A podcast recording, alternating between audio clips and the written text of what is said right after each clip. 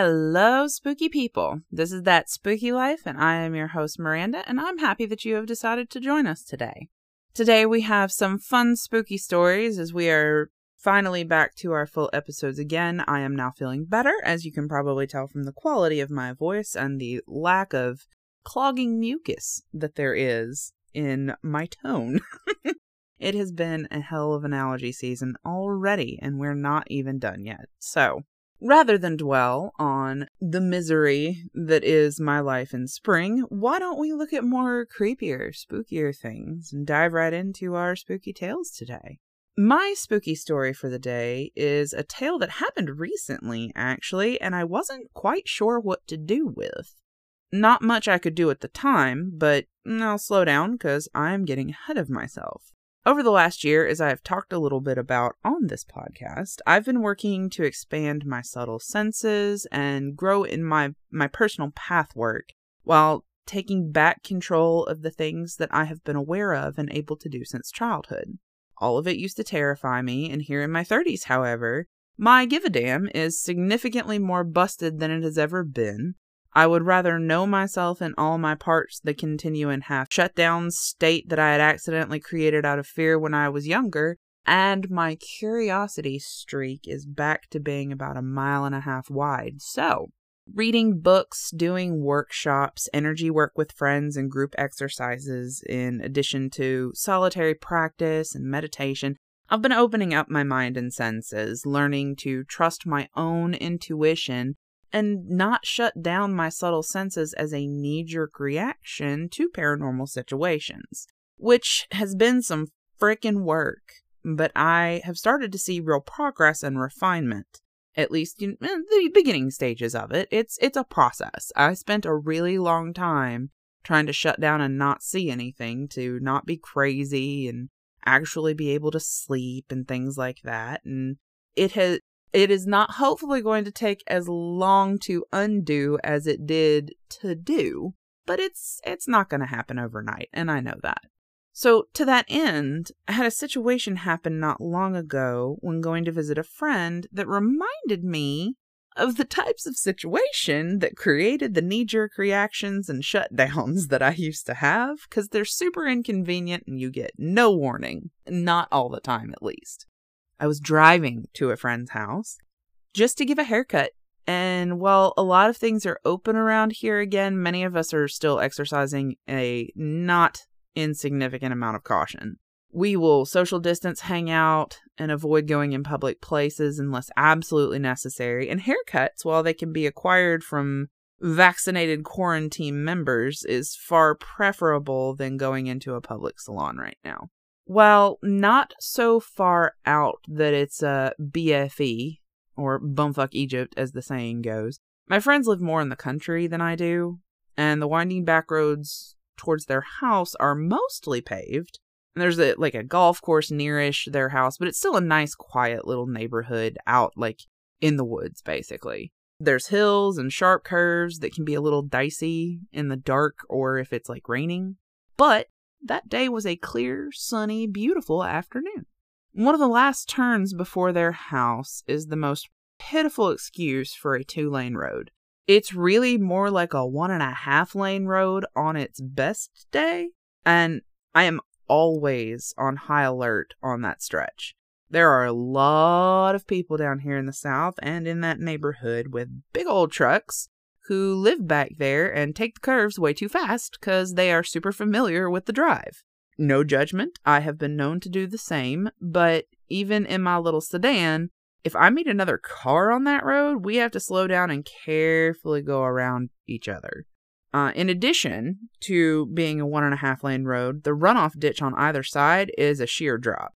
It, I mean, it's not the Grand Canyon. It's not like on the side of a cliff or anything, but it's a good couple of feet. And if you miss the road, it's goodbye tire or worse, beached car. Ask me how I know. I've seen it happen. It hasn't happened to me, thank God.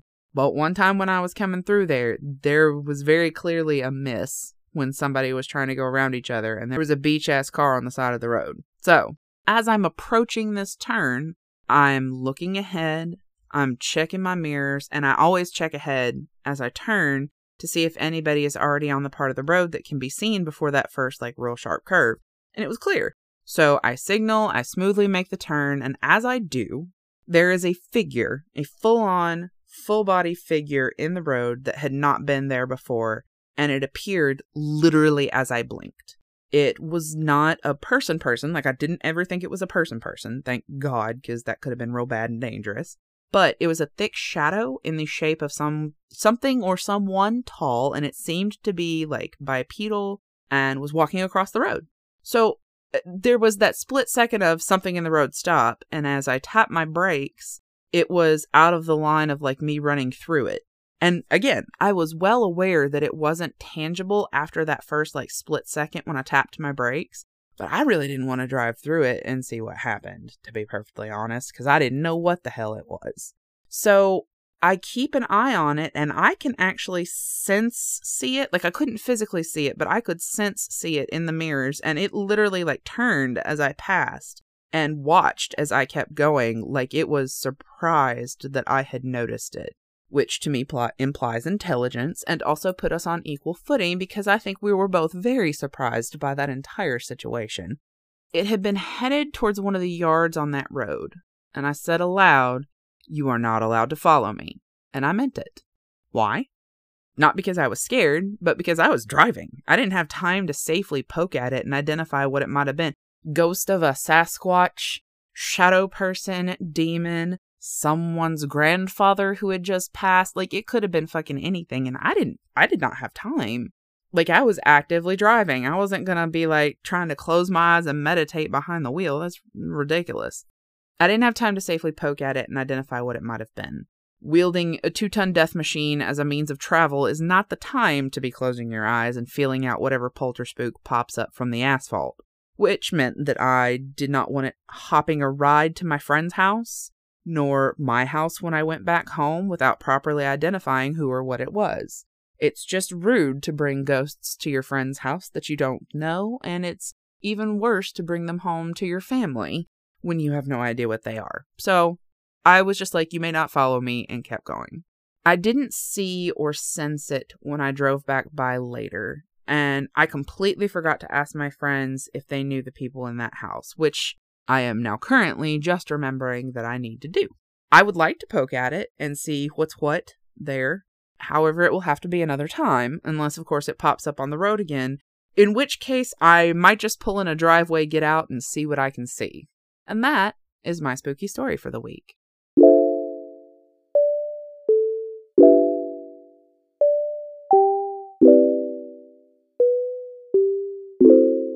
Have you ever wondered what more there might be to the day you were born? What information might be gleaned from observing the dance of the stars or the discipline of divination? Sure, not everyone believes in astrology or divination, and there are as many or more charlatans out there as legitimate educated practitioners. But if you've ever been curious about a legitimate practitioner, Six Silver Seals is creating astrology forecasts, tarot and rune readings, and more on Patreon. Created and run by Adam, his about says it all. Six Silver Seals is his means of bringing the light of truth to as many people as he can. He offers numerous different styles of readings and divinations, including tarot, astrology, and the runes of the Elder Futhark as his torch to help guide those who seek a little extra help finding their way. Personally, I met Adam on Discord, and I have been uh, on the receiving end of his readings. And I can personally attest to his knowledge and experience with the subtle reality and divination, and would recommend Six Silver Seals to anyone interested in shedding maybe that extra little light on their journey. Find Adam and Six Double S at www.patreon.com forward slash six silver seals, spelled S I X S I L V E R S E A L S. And don't forget to tell him that you were sent from the spooky side. Our listener story this week comes from beloved friend of the show, 13. And I am so glad that you have written in again, 13. Your stories are always excellent. So, we're going to get right to it. And 13 writes Well, this is a relatively short story. a flinting of background of a baby psychic. I have to start with a trigger warning. This story contains self harm references that might not sit well with some people. Thank you for including your warning, 13. I appreciate that. You guys know what to do. If you're good with it, keep listening. If not, go ahead and skip. No one will judge you. The passive energies of the world talk to me quite often. I pick up information from touching things or being in the vicinity, as we have spoken of previously. But my first intense experience of psychometry, or object reading, happened when I was maybe 12. Having been a strange kid from birth and having moved often in my childhood, I managed to have one very good friend that I clicked with from the beginning of fourth grade. Her mother was a feminist and her father was essentially Mr. Rogers, but sometimes a good family cannot stop bad things from happening, and definitely doesn't stop chemical imbalances. One warm weather day, I was sleeping over her place, and while the sun was still up, we were being strangely responsible children in cleaning her mess of a room so that we could pull out the bunk that was the bottom half of her bed. The windows were open, the wind dancing with the songs of birds outside, everything seemed so very normal. My friend had gone to get another trash bag because while we were being responsible in cleaning her room, we were also kids and actually meant throwing most things into bags to be dealt with later. I continued to pick things up off the floor books, cassette tapes, journals, notebooks until I had cleared a circle on the floor. Sitting at the center of this cleared section of carpet was a small, folded up piece of paper. I remember staring at it for a moment, wondering if I should read it or not. We passed notes to each other often, and I kept most of them, so I reached down. The moment my fingertips grazed that small folded note, my body flooded with emotions and images flashed through my mind. The intensity of sorrow and pain in that single piece of fiber could have laid out a full grown adult. I knew, without opening the note, that my friend had written it while suicidal. I was near tears, my heart torn in two as my friend came back into the room. I just pointed to it and demanded that she tell me what it was. And she opened it to find that it had been a note she wrote before she started cutting. Its sorrow did not need the penned words. She had dumped her emotions into the very fabric of the paper. To this day, I describe suicide as this tar like inky substance that clings onto objects and people. That is what it felt like, and it, unfortunately, was not the last time I would experience it. But that instance had been the steep learning curve to why I had to take precautions to touching anything or anyone. Shielding helps the ambient information, but to this day, intensity such as that breaks through my barriers. 13. Wow. Yeah, that's, you know, honestly, you have a particular gift. I would call it a gift just in a generic term, but I, I don't know how you would qualify it. So I, am not going to necessarily throw that out. I just don't really have another word. A talent. We'll call it a talent. You have a very specific talent that is not something I envy at all psychometry, whatever uh, different names it has, I know it is psychometry. The ability to know by touching and not necessarily knowing when that's going to happen, or like, do gloves help? Not knowing if gloves would help, and just not being able to touch things. I that sounds like a living nightmare.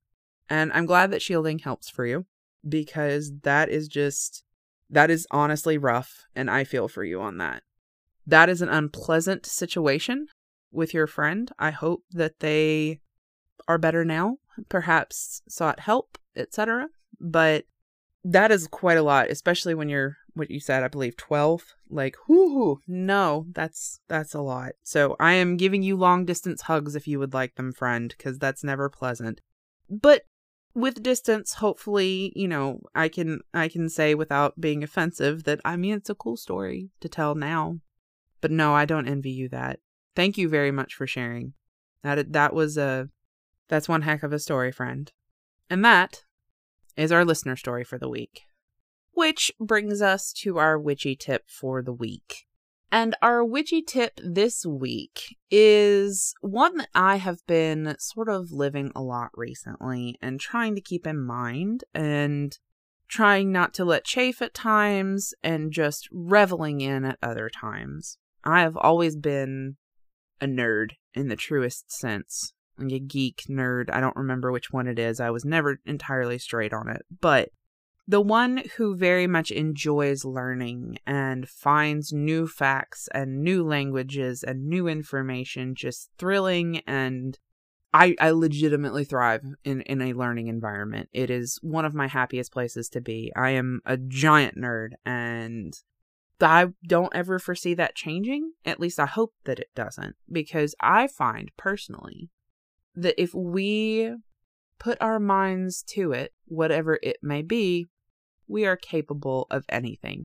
which is why my witchy tip this week is to never stop learning. Sometimes things are going to look hard.